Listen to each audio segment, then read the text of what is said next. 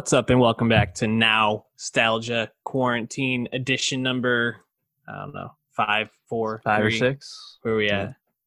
Uh, anyways, my name is Pat Sheehan, joined by my quarantine co-host, getting that long hair along with your boy, Dave Martin Swagger. Dave, what's going on, man? Yo, the hair is getting rough out here, man. No barbers to speak of. The cut is needed, much like the hairs in the movie Trolls, which dominated VOD this weekend, but we did not watch that. Yeah, not really a big Trolls fan. How how close are you to doing your own cut?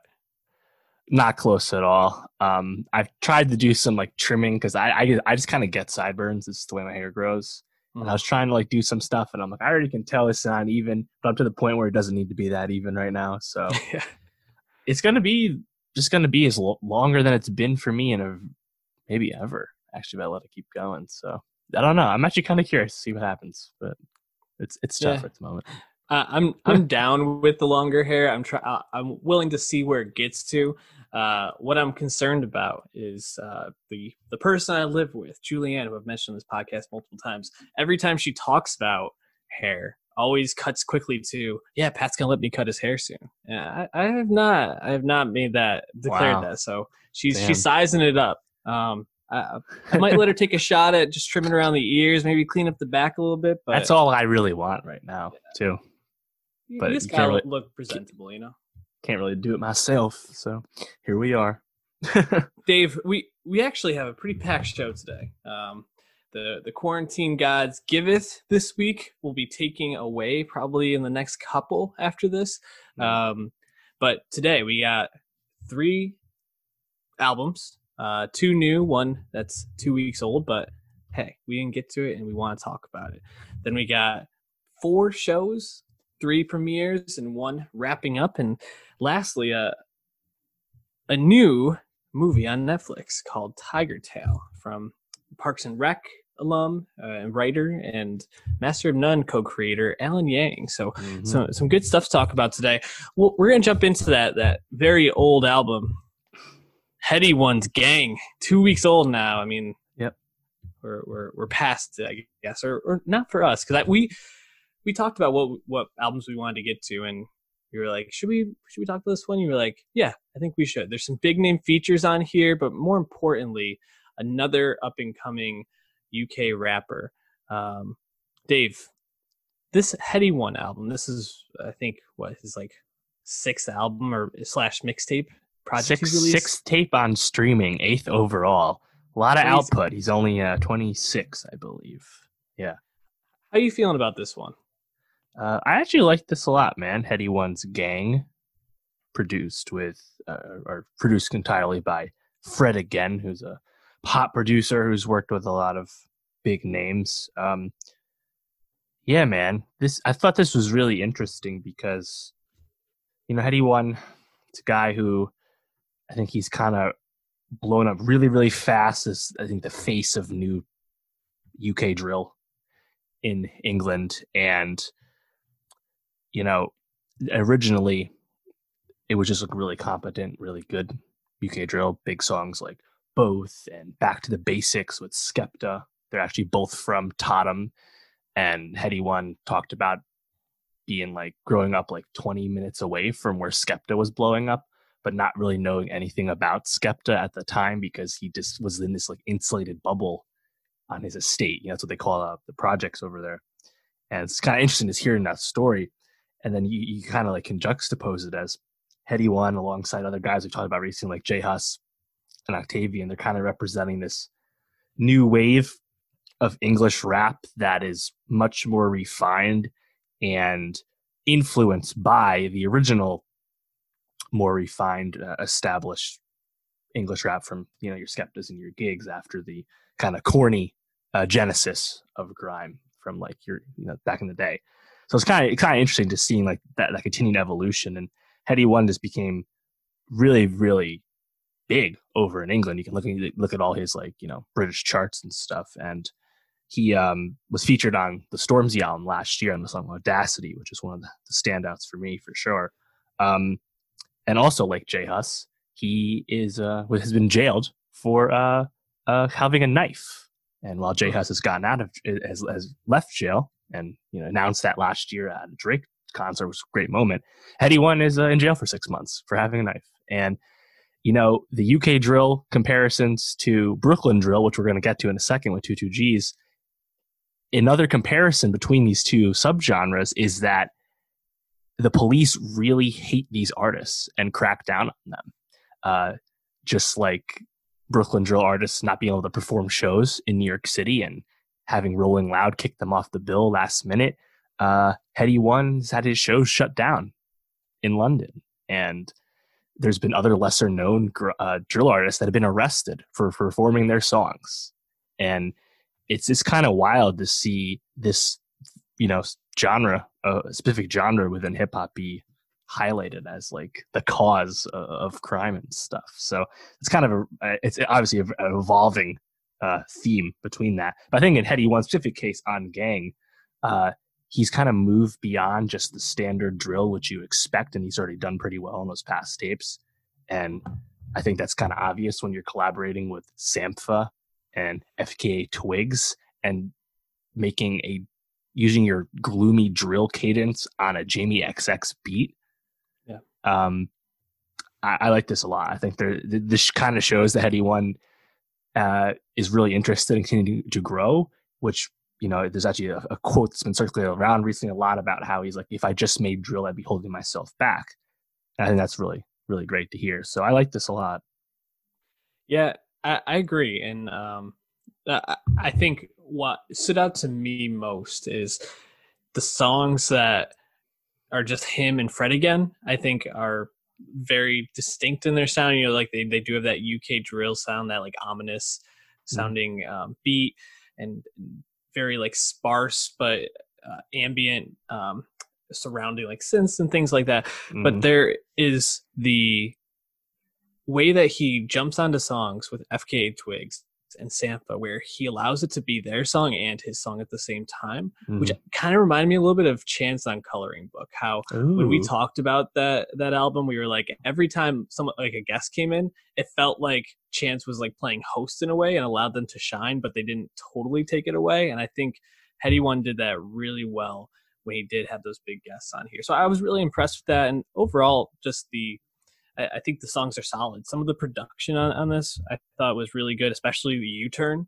Um, I, I really enjoyed the way that they had that. I don't even know what instrument or sound it is exactly, but it actually pops up again on two two G's uh, growth and development um, on mm-hmm. the song. Um, sorry, I, I, lost in my notes here. Um, that makes uh, a lot of sense though, because all of, all of the beats for the hit Brooklyn drill songs are from English producers. UK drill yeah. has directly influenced Brooklyn drill, and of course, UK drill just took this from the original drill in Chicago. You know, at the beginning of last decade. So it's kind of interesting how it's all all been connected and moving around. And I actually, I didn't actually catch that. That's interesting to hear though that you you you could really hear the sonic uh, connection mm-hmm. between the two artists. That's why I wanted to talk about both of them. Yeah, sorry to clean that up. Um, Know Me is the song from uh, Gang that I, I noticed was the same as U-Turn. They had like the same mm-hmm. production style in there. There's like a one one song or one sound that's kind of uh, is the same in both of them that really stood out, and I, I thought it was great. Um, any tracks from this that you really liked or, or thought were just bangers? Yeah, yeah, I like as far as solo Headie tracks, him and Fred. I like Gang the most. Mm-hmm. I liked all the collabs, but I thought Soldiers was a big standout with Sampha yeah. just because that was a really awesome uh, performance and just presence on the song from Sampha really throughout the track. And then the Jamie XX song is just cool because of how how, how I think unique it is having yeah. drill mixed with like dance. You know, that's just mm-hmm. quite unusual. So those those would be my highlights. I, I, agree. I think those are the two that stood out. Um, and Gang was really solid. We already put Soldiers onto our Nostalgia Best of 2020 playlist. So check that out. Give it a follow. Share with your friends. Stay up to date on all the best music. And now we've already been talking about it. So let's just jump right to 22 Gs or 22 Gs, growth and development. This, again, another young rapper who's put out a lot of projects on streaming already. Um, I think this is like his second official album. Um, but I think there's like four or five mixtapes from uh, starting in 2017 up till now mm-hmm. that are also on on Spotify. Um, we, I can't remember. Did we say he's going to be one of the XXL freshmen or should be? So he's my favorite of the Brooklyn drill guys popping right now in the wake of Pop Smoke's passing. But I actually think Fivio Foreign's in the best spot to make that list is because he's a, has a slightly mm-hmm. bigger profile and has a I think a bigger song, bigger songs right now with you know sounds like Big Drip, and it sounds like um, you know, Drake, who uh, released a drill song, drill Lucy at the turn of the turn of the year called War. Talking to the producer, AXL Beats, he basically said that Drake picked up on this and wanted to do this after hearing some Fivio songs. So I think Five Fivio's in the lead, but Two Two G's is uh, my personal favorite just because between last year's the Blicky tape, Growth and Development that we just got, man, he, he, he has this aggression that he brings with his flow, with his delivery. It's just so menacing, just so grim. And it's exactly what drill music is. You know, it's about the mm-hmm. telling you about that street violence that has impacted the lives of these artists. And in 22G's case, I think he just has a real presence on the mic. Songs like Cash App, his flow on four times. Like I, I, th- I think his shit hits, no questions.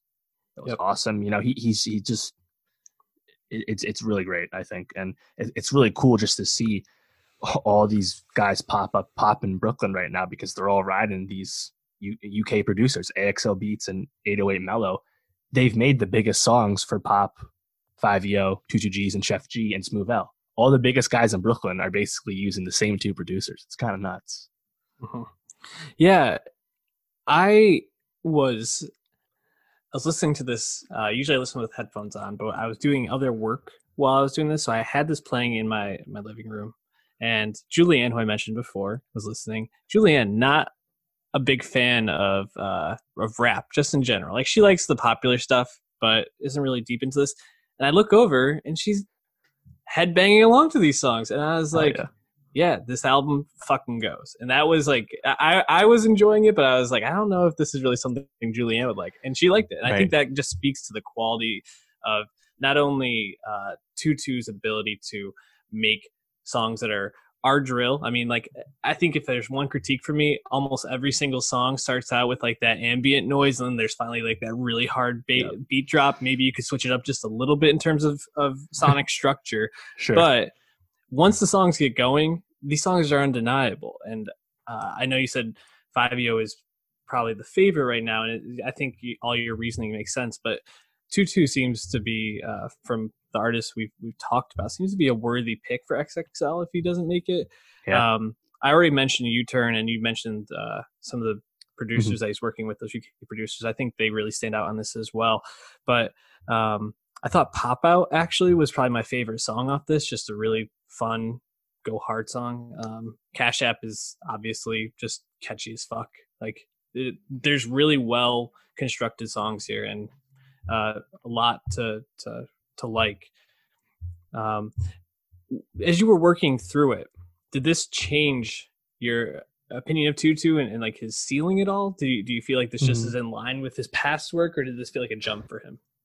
Uh, I think it's a continuation. You know, he he really blew up back in end of 2016 with Suburban. That was like the first Brooklyn drill song of any real consequence. But then he had some legal issues and was in jail for a time. He didn't really get to re re jump rejigger his career until last year with the songs leading up to the Blicky tape. So I think he's just kind of got that footing back and you know he signed to Atlantic Records and he's actually also really affiliated with Kodak Black. Probably not the best guy to be moving with right now. Kodak's obviously in prison right now, but um, yeah, I think this is just kind of the continuation. He's still not not really well known at all. He's not super famous, so and there's a, hopefully one of these songs can really just pop for him because I think he clearly deserves a much bigger audience, but it seems to be quite a local still right now. So yeah, I think he's, you know, I think technically he's probably calling these tapes, but even if there's an official debut album on the horizon, I think all these guys in general, even Fivio, who's a little more famous, they're just trying to really just elevate this buzz. So uh, yeah, no, no no real change in I think guess evaluation, but I think he's already just really impressive from a technical aspect. That you know, assuming he can uh, keep everything in order, uh, you know, out out in the streets, I hope I, I think we're going to get a lot from him. Definitely. Um, and any song to you that you feel is just like head and shoulders head and shoulders above the rest? Honestly, I would say no. I uh I for the Blicky tape last year there were there was songs that I thought really stood out, like Spin the Block with Kodak was my mm. obvious highlight. And I guess for this case we have uh was it uh Suburban Part 2 and uh, Blicky Gang Freestyle. Those are previously released singles. I guess those are the highlights of sorts this time around in growth and development, but n- nothing quite jumped out at me as much the way they did the last time. But maybe that's because he was newer to me then. Yeah. Yeah. I, I felt like these songs were just solid all the way through. And that that's kind of what stood out to me was it wasn't I, I think Cash App's probably the catchiest of the songs just because that hook is just mm-hmm. very catchy and undeniable. But overall, I just thought it was a really solid, well constructed album that speaks to a, rapper who's really growing um, eh, technically and just continuing to put out solid stuff. So um, looking forward to hearing more from Tutu. Um, well, we stay in New York City now, but go to a different genre, different different part of the city, I guess. Uh, the Strokes. Yep. Dave, uh, not much of a Strokes fan, right? That's correct. Yes, I've listened not, to not all. Of the, I've listened and, to all the uh, Strokes albums. Made you listen and, to this one. Yeah, man, it's wild, dude. Oh. Um, listen to all the Strokes. Listen to all the Voidz, which was which is rough. Let's let's go put it that way. Um, but yeah, I, I I'm very interested in the Strokes. I think they're a very interesting story, um, and obviously a very important act for obvious reasons. But yeah, I'm just more like I guess interested in their in, impact and influence and how they affected New York at the time more than the music itself, which is not really my jam. Yeah, the Strokes. It's it's interesting, right? They uh, they were the main focus of the uh, book "Meet Me in the Bathroom." The um, what the oral history of rock music in the scene in, in the early 2000s in New York City, and for for good reason. I mean, the Strokes when they first came up were an incredibly exciting band and kind of tapped as like the the the next uh, people to carry the torch in New York City for rock music. Um, is this it? Their 2001 album, uh, some of the biggest indie rock songs of the decade with Reptilia, Someday, Last Night, Hard to Explain, just hit after hit, Room on Fire, and First Impressions on Earth, both pretty solid. And then there was a five year hiatus. The band uh, kind of went their own ways. You know, Albert Hammond Jr., who we I think we've maybe we've talked about one of his solo works on on the pod. I think two years ago. I think the last yeah, one. I think so. Um, went to do some solo stuff. Julian Casablancas is the lead singer, kind of in now, and they they've all had their own various issues and and relationships and things that kind of pulled them away from music. And, but then they came back with Angles and Come Down Machine, and you know both pretty underwhelming albums in, in the early 2010s, and that then there was another hiatus eight years. Played a couple of festivals. I remember seeing them in um, 2014 2015 at governor's ball and oh, wow. they killed it. They were fantastic but uh, it was the first time they had really performed especially in new york city in quite a while. So it was a sign that they were starting to like maybe consider doing some stuff again. A couple of songs here and they were released but finally the new abnormal their new album is dropped. Uh, very apt title to drop during a quarantine, um, which I thought was pretty good. Some of the song titles I thought were also pretty uh, poignant. Uh, Why are Sundays so depressing? I was like, yeah, I feel that. I really scary. feel that. Shout out um, the, the, New York uh, New York Mets as well. Oh, to yeah. the Mets. That's hilarious one. Um, but overall, I found this to be a very strange move for them, and I'm I'm wondering, you not being the biggest Strokes fan, how are you how are you feeling after this listing? Um, yeah, man. Uh, I think I like this more than Pearl Jam. Don't know if that's a compliment, but it's weird because my thing with the Strokes, and I, I like their albums less and less as I listen. I think that's kind of a consensus opinion, I guess. But you know, I never really liked Casablancas's vocals. Hmm. Yeah, it was kind of just grating and weird to me. Um, but like the drums are pretty good on this album, and they've always, you know, it's it's good guitars. and, You know, it's they're doing they're in that lane, but I don't know. I found this kind of easy to listen to, even if I wasn't really like tuning in super hard. I don't know, man. Like, uh, yeah, like, it's weird. Like, I think because I, I found Gigaton so like in my face, like messy, and Eddie's just kind of warbling around. That was like really easy for me to check out on. But this, I was like, all right, you know, I get it, I guess. But I also like, I'm not like a someone who's been used to being disappointed by the Strokes for 15 years, the way or, or 20 years, the way uh you know people that were there at the time back in 01 are like. So Mhm. so maybe I'm I'm in more of a position to be okay with their music. I don't know. Uh, they're, they're such a fascinating band. Yeah. D- do you know who produced this album? Uh, well, I see Rick Rubin, quote unquote, but Yeah. like, What? I- w- was there any Rick Rubin influence? He probably gave him a few fucking uh, suggestions, and that was it. yeah. What the hell does that mean? I was really surprised to see that, and it's actually interesting. So, um, where as I was kind of listening to this, I've, I've listened to it twice through. It's not it's not too long. It's like No. I think fifty, yeah, maybe like 45, 50 minutes. Yep. Um, nine nine songs. So these songs are fairly long, which is different for the Strokes, right? The Strokes, you think about Reptilia, it's pretty tight, like three three twenty minute song, and that was kind of the Strokes thing was that they practiced so much, they were like one of the tightest bands coming up. Right. And when they And that's why they were so good live too. Right. Yeah, that's the thing is that they went up and they played the songs exactly the way that you knew them. And Casablancas sounded almost exactly the same. It- This almost feels like uh the Strokes moving into like that next stage of life, what it means to be older, reflecting on things. And it feels almost like they're saying we as a band need to change because Angles uh and the come come down machine we're, we're not we're not that band anymore. We are we're different people now. Obviously, uh, Casablanca has been a lot more interested in the Voidz recently, Mhm. and, and He's you know, very also- open about that too. yeah, and also I think working with um, like more EDM, he was featured on Daft Punk's most recent album, um, right. and uh, what I think that was one of the singles that they dropped too. Um, and you, you can kind of hear that, like the first track on this album, uh, the adults are talking, starts off with just like a drum machine, like it's just like a very Right. like EDM sounding beat to start it off. I think that kind of sets it off as them pulling from what they were interested in back in the day, what their influences were. There's very clear um, 80s influence. I mean, Billy Idol and the Psychedelic Furs are uh, co- listed as contributors to two of the songs in the middle of this album. Right. And it's, It's like it really sounds. Yeah, it really sounds like they were just going for that like soft rock, um, 80s sound that they all probably grew up listening to and, and vibing on. That's kind of what this album ended up being. Now, is that does that make the music good?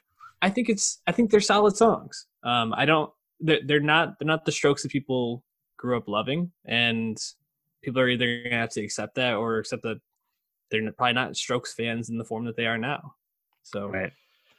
I don't know. Overall, I found a lot of it really enjoyable, though. Um, obviously, bad decisions. We already uh, had on our 2020 best of playlist. Sounds very much like a.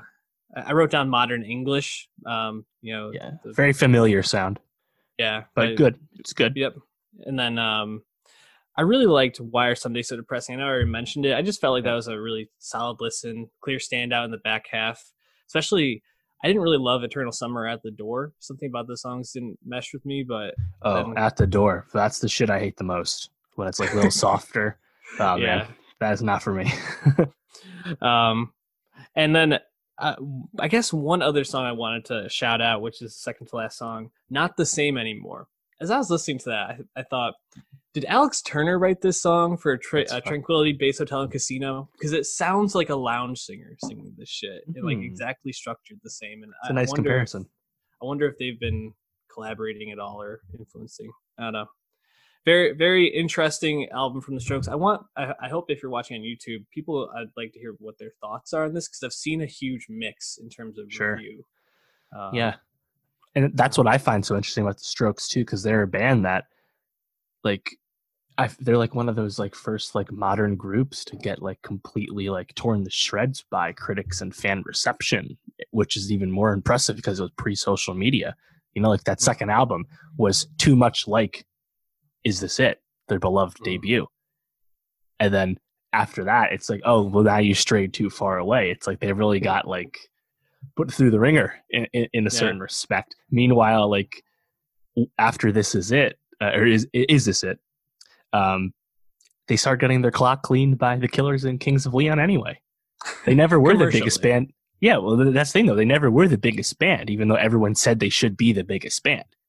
And they also didn't really handle fame well. So it, they're a very interesting story. I still i've only read e- e- excerpts from meet me in the bathroom but uh, it's pretty fascinating stuff Yeah, you know, I think it, it's also like, what did they want to be? They were like the first of the, those bands to really be like touring and uh, starting to work their way through Europe and shit like that.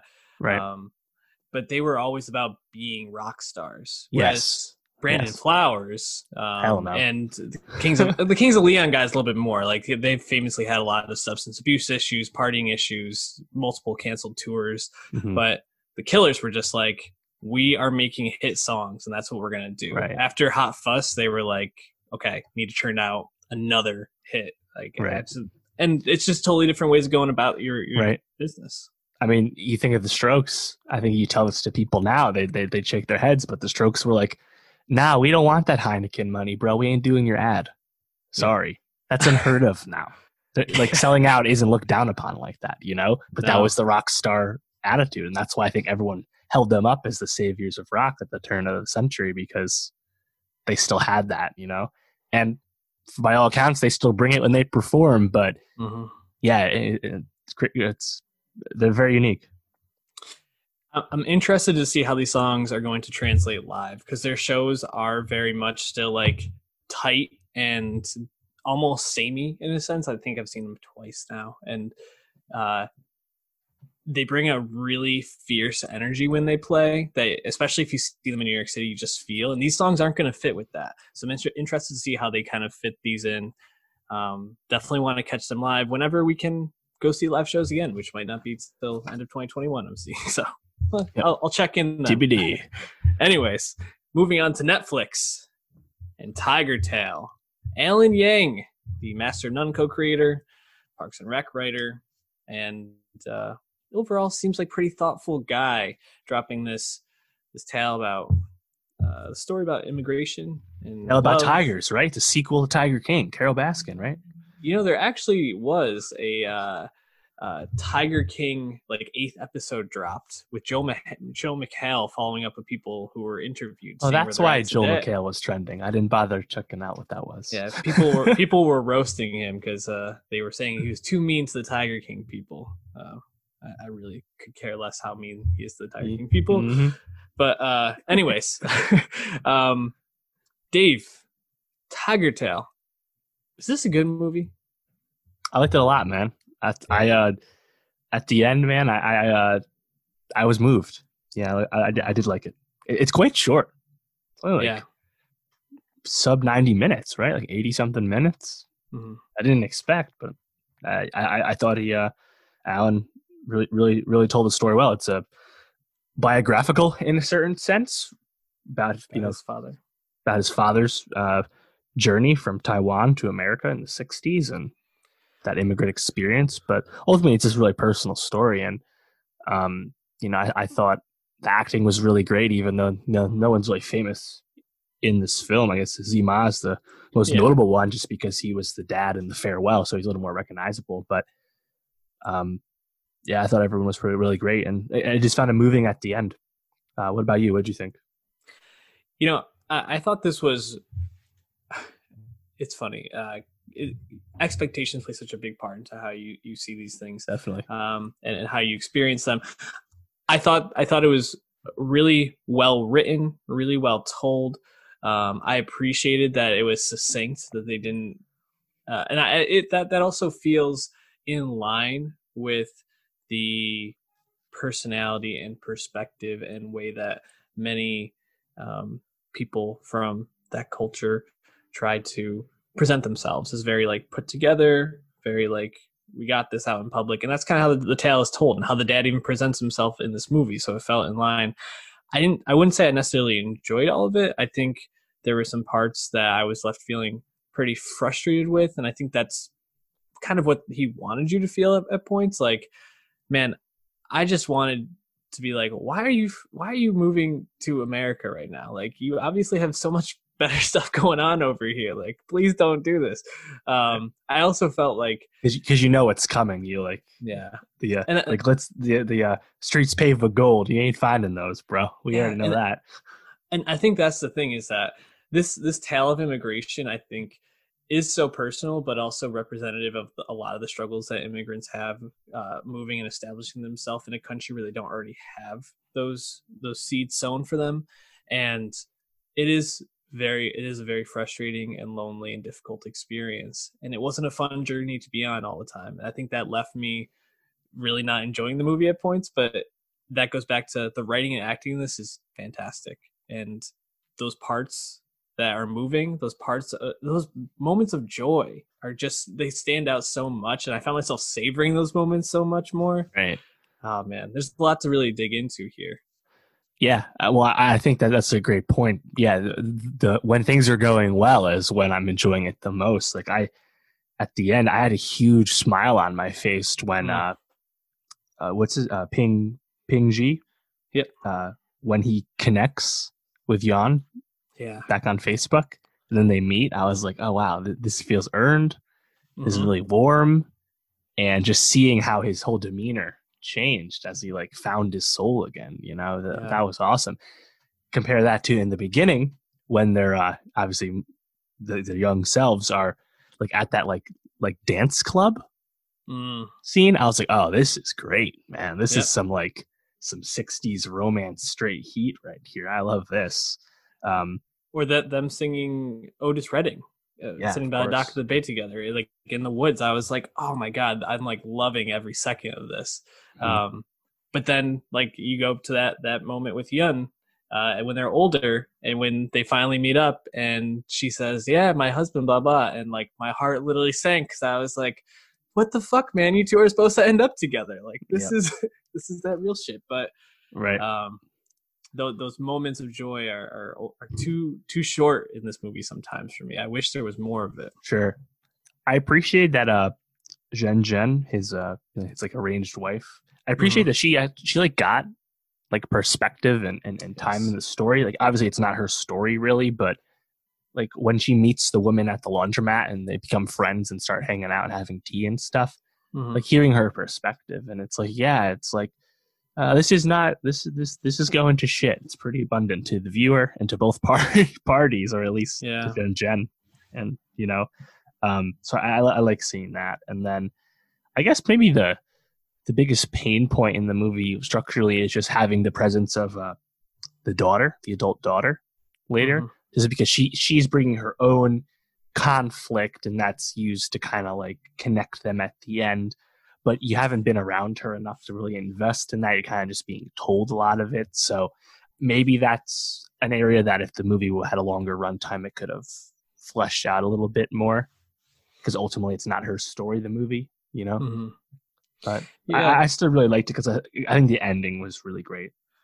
yeah i didn't mind angela's arc and, and her role too much because i think it was um at least the way i understood it was to be a reflection for Pin- pinji as Hmm. like him seeing himself and finding a way to soften towards himself even. And Right. man it, and it ends on such a poignant poignant note um when they're they're sitting in or standing in taiwan and he's like yeah this is that we used to dance right down there and nothing is the same as it used to be. And he just like puts his head in his hand, head in his hand and i was like oh fuck that really hit me like so perfectly. And it felt so again in line with all the characters all the all the the cultural pieces of it it just felt so rich um Yeah. I, I thought it was i thought it was really well told and the writing and acting in this i think is superb um Uh, Yeah. Again, I wouldn't say it was the e- easiest watch or most enjoyable watch, but Right. very well done. Yeah, and I think just more confirmation that Alan is a voice to follow in Hollywood. You know, he's doing.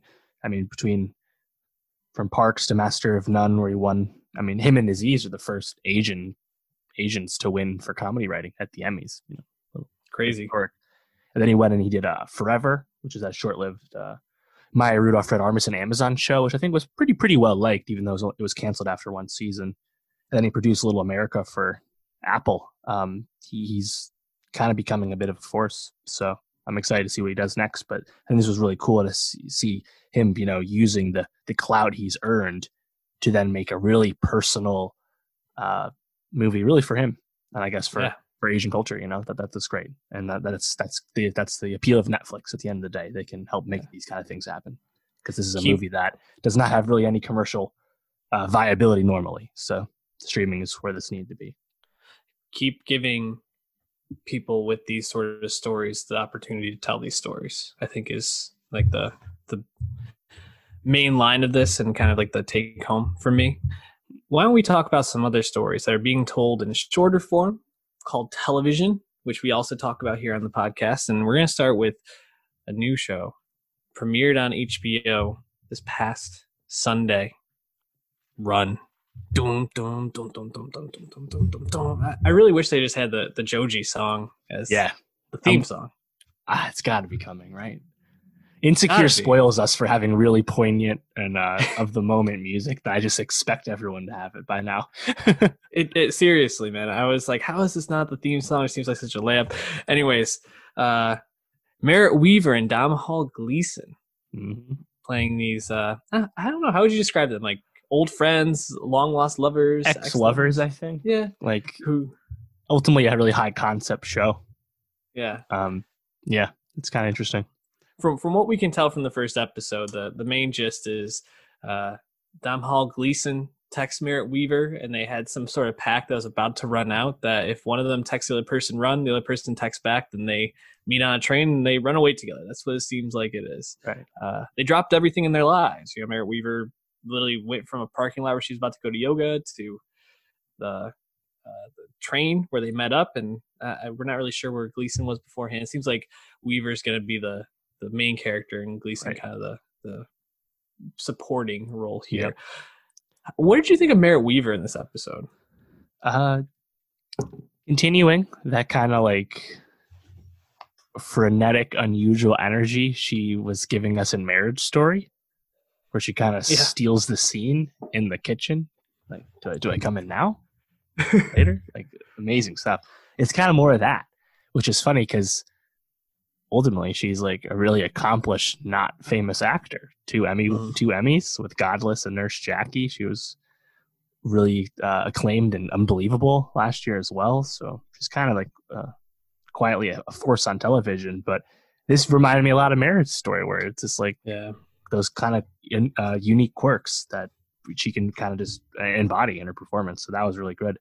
And me and Gleeson, you know, I think Gleeson, he's he's done so many different kinds of characters and roles that he can just kind of roll with the punches, and it seems like that's what he's doing so far. But yeah, it's definitely definitely a Weaver vehicle.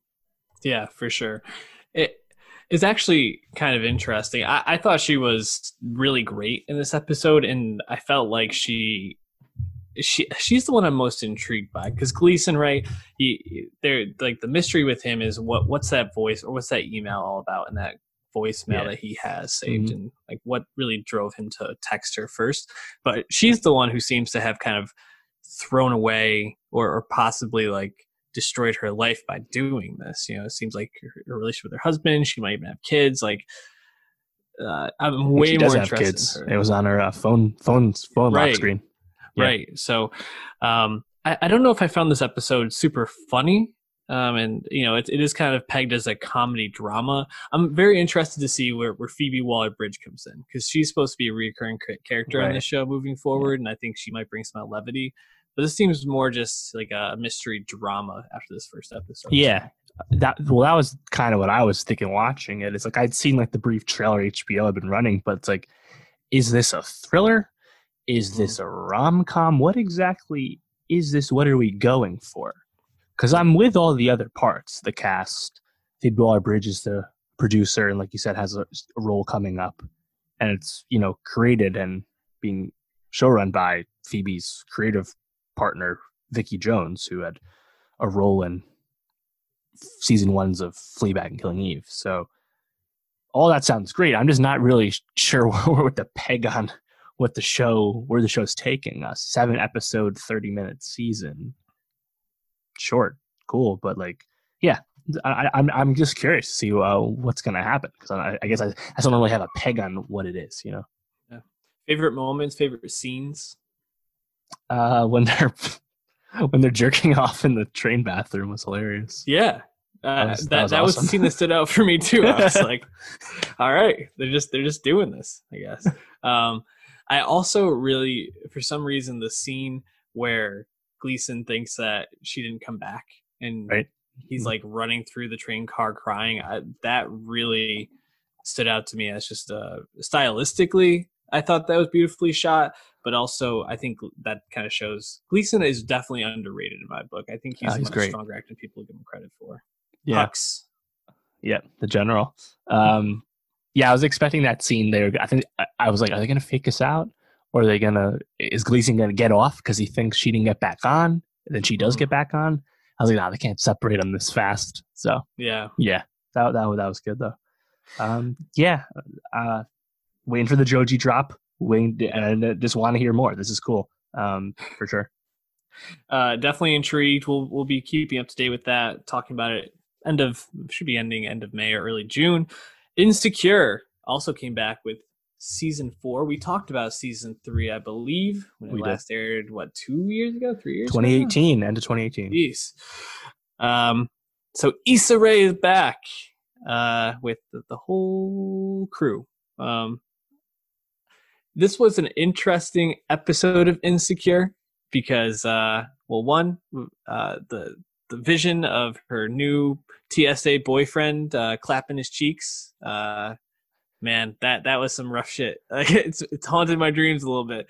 Uh, but other than that, I, I think it, it, really it feels like it builds on character growth while also kind of keeping them in the same patterns that they've been working through for, throughout the show. Like they're a lot more honest with each other and aware of their issues, but does that mean that right. they've actually moved past them? And I think that that's really smart writing from Issa, and that sets up kind of the conflict for the season well. How are you feeling after this first episode? Yeah, I think that's a good way to put it. Just because I think some cr- light criticisms of the first three seasons, and this is going to be the final season.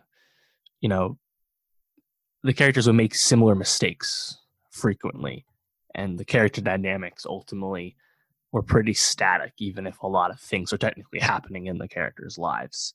But it looks like we're being set up for a bit of more conflict with Molly and Issa. Mm-hmm. I'm not expecting anything drastic. I think uh, Insecure kind of played its hand last year, where when it brought Lawrence back into the fold, when Jay Ellis came back, we realized that the show wasn't going to like take any like big big swings ultimately so I, I guess I kind of just rejiggered what I want the show to do for me. And in that case, it's hanging out with these attractive people and having this awesome showcase for a Los Angeles that doesn't really exist anymore, I guess. But mm-hmm. you know, I, I, like hanging out with all these characters, and if if if we're gonna see more more of that growth as that's being alluded to, I think that's obviously very appealing. So, you know, yeah, more more often than not, it's just a great hang. Yeah, and that, that's the thing with H uh, with uh, HBO with Insecure is it really is like comfort food in a way. You know, and we talk about that with like Parks and Rec or things like that. But I think just the way the show is structured, the way that the conflicts are never super like life or death or super right. um, heavy, but still are intriguing. It's almost a bit like a reality TV show, hmm. um, mm. in a sense, which uh, I I obviously enjoy. I, I talk a lot about that on the show. Um, also, I just want more Natasha Rothwell just being ridiculous. Everything she does, I just find so funny. Uh, she can't miss for me right now. So looking forward to that. Also, um, Amanda Seales playing Tiffany and oh, having like complete pregnancy brain is so uh, just just a great uh, addition mm-hmm. to, to, this this season. So yeah, oh, yeah. good shit. And of course, the music was very choice. We had what yeah Tyler, Migo, Saweetie, Blood Orange, and a Mhm. brand new Thundercat track. Like really choice Yeah. for one episode. I was wondering if that Thundercat track was like thrown in like this week or like last week with uh the album dropping. Yeah. Uh, they could have re-edited the mix. Who knows? I thought Black Qualls came out what Mm. month ago, something like that. So, yeah, very possible. That's pretty pretty funny to think about, given the times we're in. That they would still have the ability to make that kind of last minute edit if that's really what happened. I'm not really aware um, of this, and may, uh, maybe you've done more looking into this than I have. So they uh, HBO recently gave Phoebe Waller-Bridge like that deal to like make shows with them and No, it was Amazon, programs. Oh, it was Amazon. Okay, but it allowed her to do other things. So it's kind of interesting that Run was being on Her HBO, and she had she hasn't actually done anything for Amazon since the deal came out. Obviously, Yeah. the deal was after Fleabag. So that was Amazon. I wonder if HBO would ever invest in Issa. I'm sure someone will, I think she Yeah, has a know. deal actually. That sounds familiar. but um, you know, uh, a young black woman telling these sort of stories that really hit with people. And she's obviously been blowing up recently. She's been uh, starring in a couple of movies now. Um, how well those movies did, we don't need to talk about, uh, and we didn't talk about on the podcast, but certainly a voice and it's kind of i think the theme of today seems like is identifying voices to invest in moving forward Right. Yeah, she did sign a, a deal with HBO and Insecure started. And then it also looks like she recently linked up with Columbia Pictures for, I guess, movie production. So, yeah, uh, she's very much an in demand creator. Yeah, absolutely. All right, wrapping up with two dramas on, uh, not on HBO. We're moving off. We're going to start with Killing Eve, um, season three, third installment of the series, and it's already been re-upped for a season 4 Mhm. Um, back it's uh, Suzanne Heathcote show running this time. Uh, obviously, the most famous showrunner, Phoebe Waller-Bridge, the one we just talked about. Still executive producing, but I think that's more just she was the original creator, so she she gets that bag still. uh-huh. Talked about season two. Bit of a drop off, we felt like, in terms of interest and quality. Felt a little bit like the characters were spinning their wheels a little bit. Just a just challenging narrative to yeah. invest in and understand ultimately because season one was just so tight and excellent and Mm. operatic almost you know it just was just was naturally a drop off it's just the way it happens when i guess kept brought the show back you know Yeah, and but I think the thing that was consistent was uh Jodie Comer. That she was, a she's always a scene stealer. All just fun to look at, fun to watch, always interesting.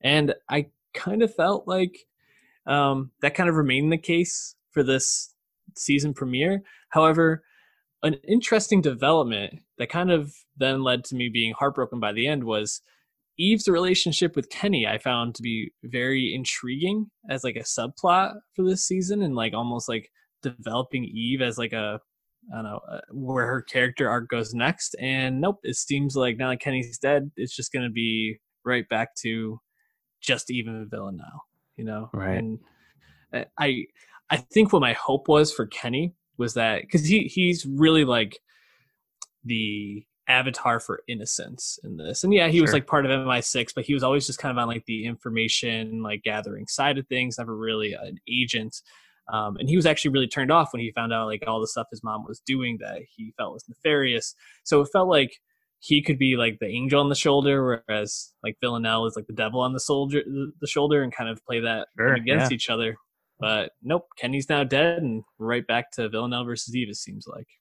What, how are you feeling a- about it? Yeah it's a shame too because I, I thought kenny and carolyn's uh conversation was really awesome like how they like had a little argument about kenny's decision to leave and become a journalist and then it pivots to yeah well there's still mother and son and they're going Mhm. to talk about like dinner later you know? I was like oh okay yeah like i'm invested in that that relationship. And it's like you know it's like it's it's a bit of a, a shock shock value premiere. I mean it's not not a common thing to to get in prestige drama apart from like obviously like thrones or something. So i was certainly surprised and i wonder you know like if we're just moving eve back to mi6 or you know, I I, I just I, the purpose of the narrative is still hard for me to grasp, and like the nebulous nature of stuff like the twelve, and right, you know, it's just like because you have these two leads that have great chemistry,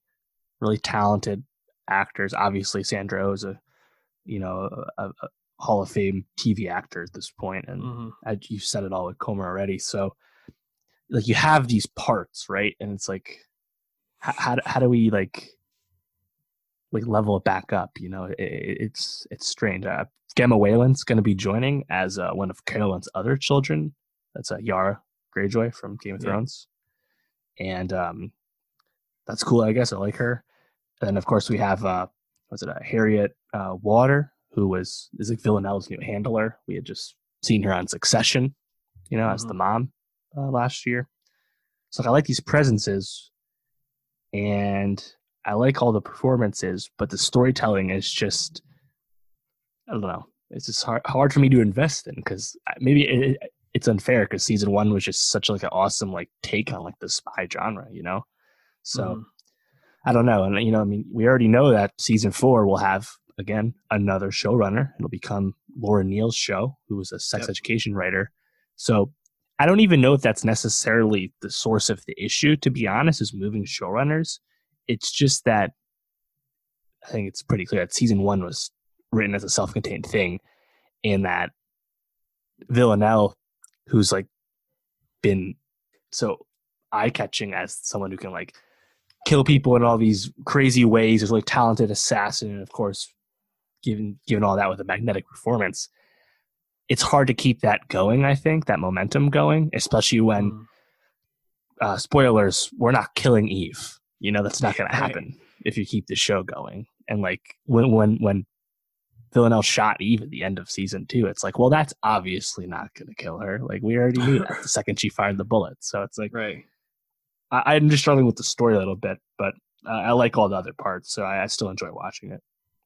Yeah, and you know, I think um, I, I, love that they keep trying to give female showrunners um, some shine in this and, and, an opportunity to create based off this. But the story was originally based off of a book, and I, yeah, I, I the Villanelle novels. This. Yeah, but I'm I'm wondering how much that they, they've gone like off those books now, or if the first season was mostly what they used, and, and now they're like creating their own story from that concept. It's I, I, I, without reading the books, probably hard to say exactly, but I think um, I think it, your your critiques make sense of it, and I think they're right.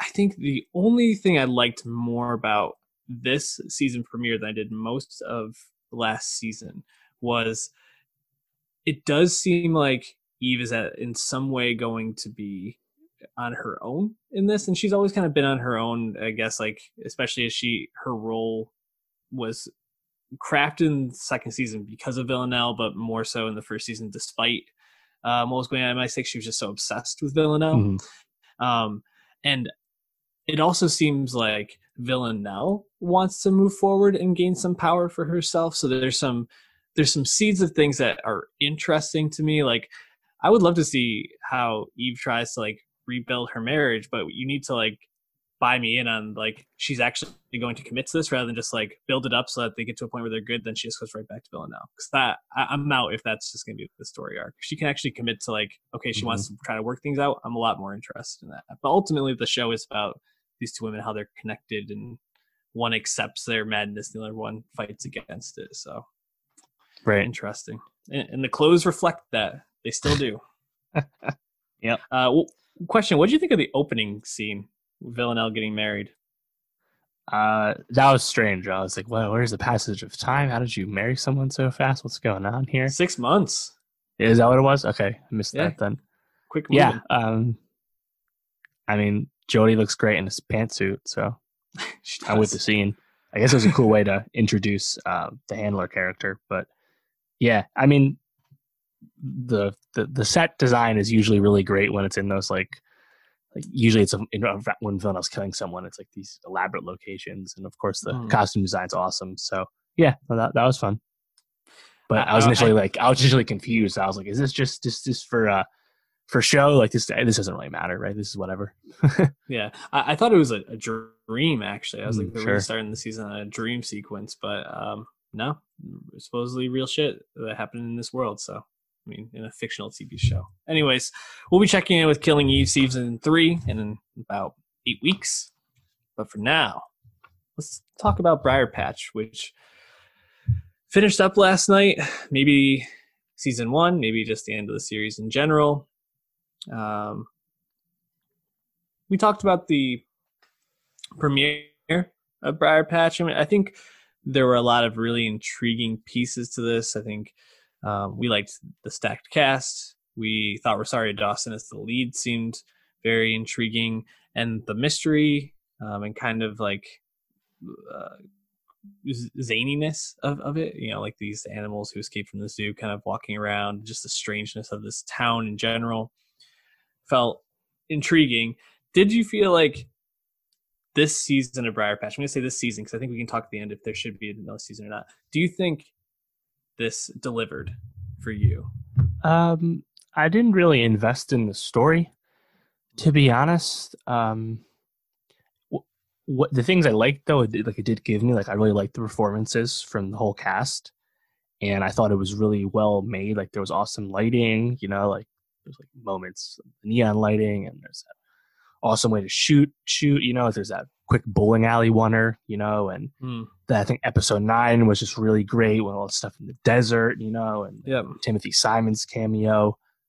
And in general, the, the, the performance is, I think, really accurate. But like the overall mystery and like what's going on, I was having a hard time staying focused on that throughout the middle of the season. Once it Yeah. started to wrap up, though, I really liked it. Um, I guess like yeah, episodes eight, seven, eight uh, uh, onward. You know, like once once once things became more more clear. But like the, you know, like like the hard boiled nature of like the figuring shit out and like the sleuthing and all the different characters. Um, I didn't, I didn't really care about the narrative. What about you? Yeah, I actually, and I, I think this is partly I lost interest a little bit in terms of like the mystery and the mechanics of Yeah. it, but it, it did also feel a little convoluted. Like even even the last couple episodes, I, once we once it all started to come together, I thought, okay, this is really interesting. Um, I feel like we're getting some really solid payoffs here. Um, I still was like, man, so this person was doing this for this, and I guess what it really boils down to is uh, what e- is it Eve? Is that the yeah Eve the yes. uh, chief? The, she really was at the heart of all this, wanting to become mayor and Yeah. using Kim Dickens. She was awesome.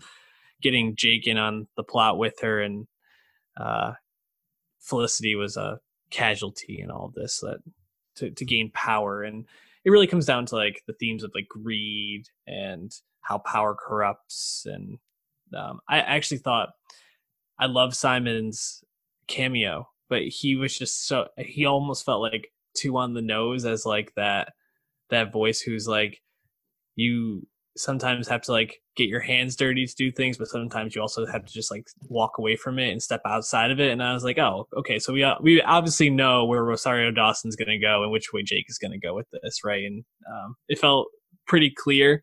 Um, but still like you said i think there's some visual moments that really stand out. I think some of the the writing and the dialogue in this was really believable but also engaging. Um, I, in the moment I probably will come back to more than any others in the final episode.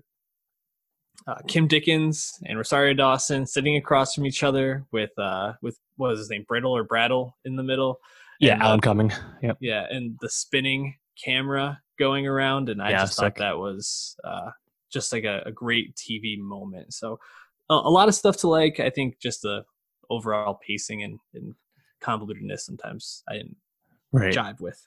Yeah, maybe I think maybe if we lost a few episodes and trimmed it a little bit, the the forward momentum of the narrative would have been more uh, had, stronger presence. I think because because sometimes it felt like we were just kind of bogged down in things, um, and not necessarily that we were being bogged down in anything that was that wrong. Again, like the settings are great, the characters are are fun, but yeah, uh, just just a little muddled at times. Um, but yeah, man, some of like the the bit players, man, you had such awesome like like casting choices. Like you have like Ed Asner and David Pointer, you know, like those um, media people, and then John uh, Alward, who's who was um, the reporter guy, the old reporter. Mm-hmm. Like just so many memorable faces, you know. What was um, it? Giggles or chuckle chuckles? That's yeah. And then uh, heck, even like you know, like they made up a beer and a soda mm-hmm. for this. You know, like I love that kind of stuff. So yeah, nah, a lot of fun. And uh, I guess seeing seeing seeing real giraffes on TV, yeah, why not? I'm with it. Um, I think my favorite. Do you have like a favorite line? One thing was stopped to me in episode nine when uh, uh, Jake and Allegra are digging their grave in the desert, and then uh, Brattle's like goon is like talking to them, and he's calling Jake soft, and Jake just whips around and he's like, "Boy, you're wearing a fanny pack," and I was like, "That's so good." yeah.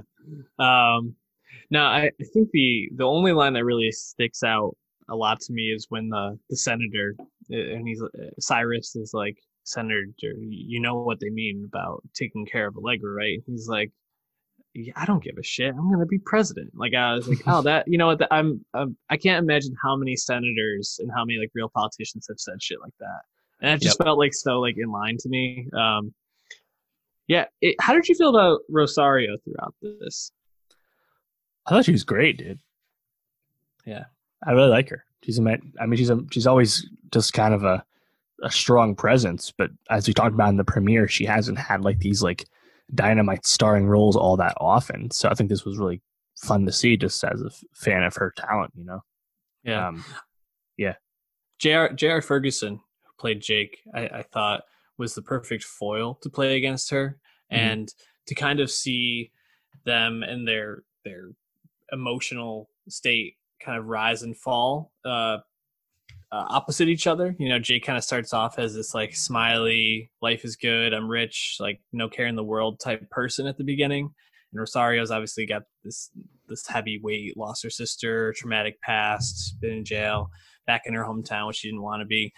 And to see where they end up at the end, where you know Jay Ferguson is sitting alone in his house of greed as the cops come and rosario is driving away carefree throwing the cigarettes outside the, the car with really nothing ahead of her uh, for the first time.